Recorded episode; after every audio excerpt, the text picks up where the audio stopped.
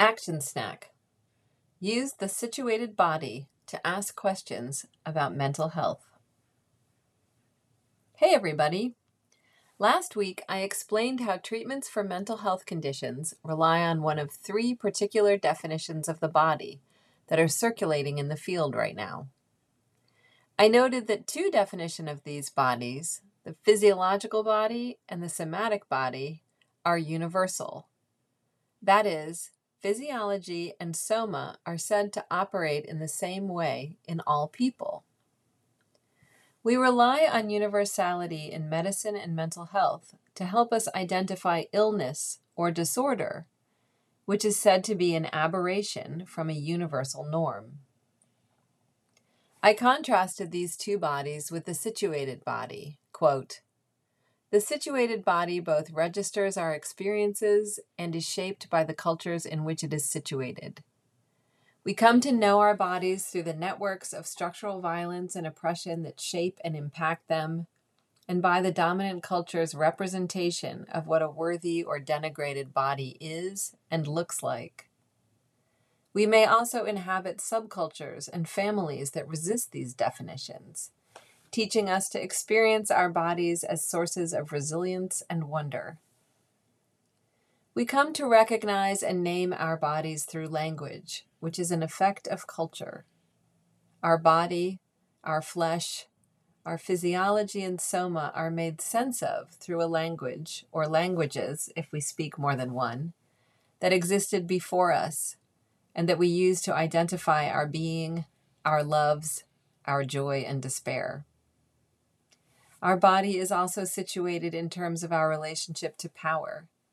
It is represented in the dominant white culture as belonging to a phenotype that exists in a racialized schema, which influences how our body is received and made meaning of by ourselves and others.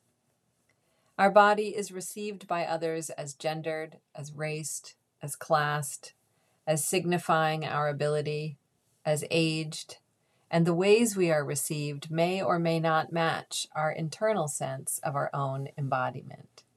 End quote. Today's action snack asks you to see what happens to your thinking, your practice, or your understanding of yourself if you put a mental health issue or diagnosis with which you are familiar within the context of the situated self. You might be struggling with anxiety or depression in your own life. You might specialize in working with PTSD. You might see clients with narcissism or agoraphobia or postpartum depression.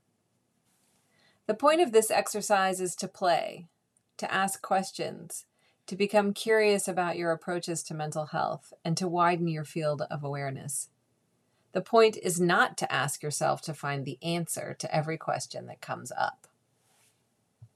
And if you want to see an example of this process, a few weeks ago I wrote about boundaries from within a wider frame than the more conventional understanding of what a boundary is and why we need them.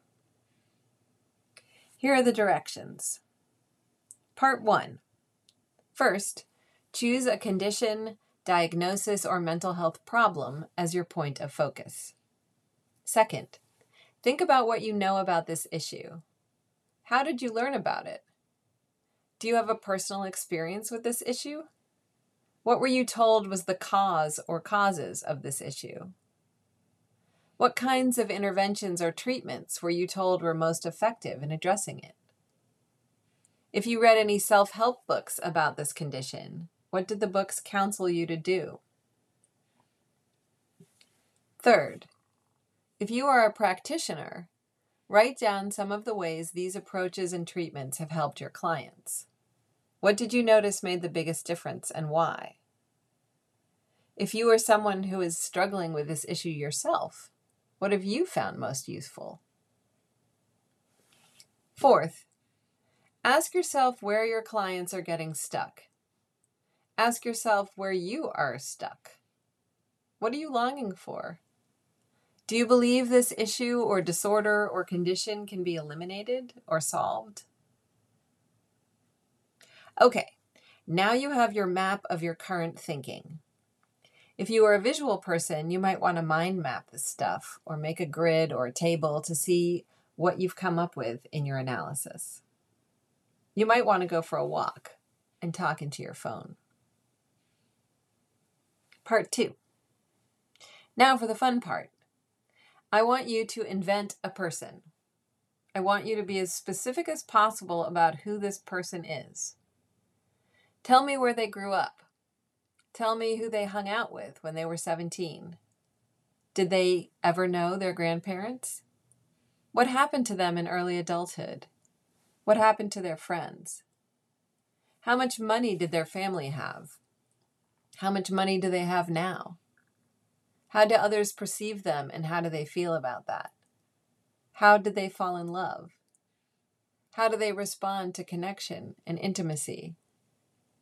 What did the dominant culture tell them about their body, their desires, their shape, their needs? Do they feel seen or warped or defiant or triumphant when they think through who they are in relation to those messages? Were they told to control others in order to feel safe? Do they have an invisible or visible disability? Were they socialized to expect they would access status and power? How did they learn what success meant? What was the source of their deepest shame? What lit them up, made them feel gifted or like they had a secret power? Who had their back? What did family mean to them and what does it mean now?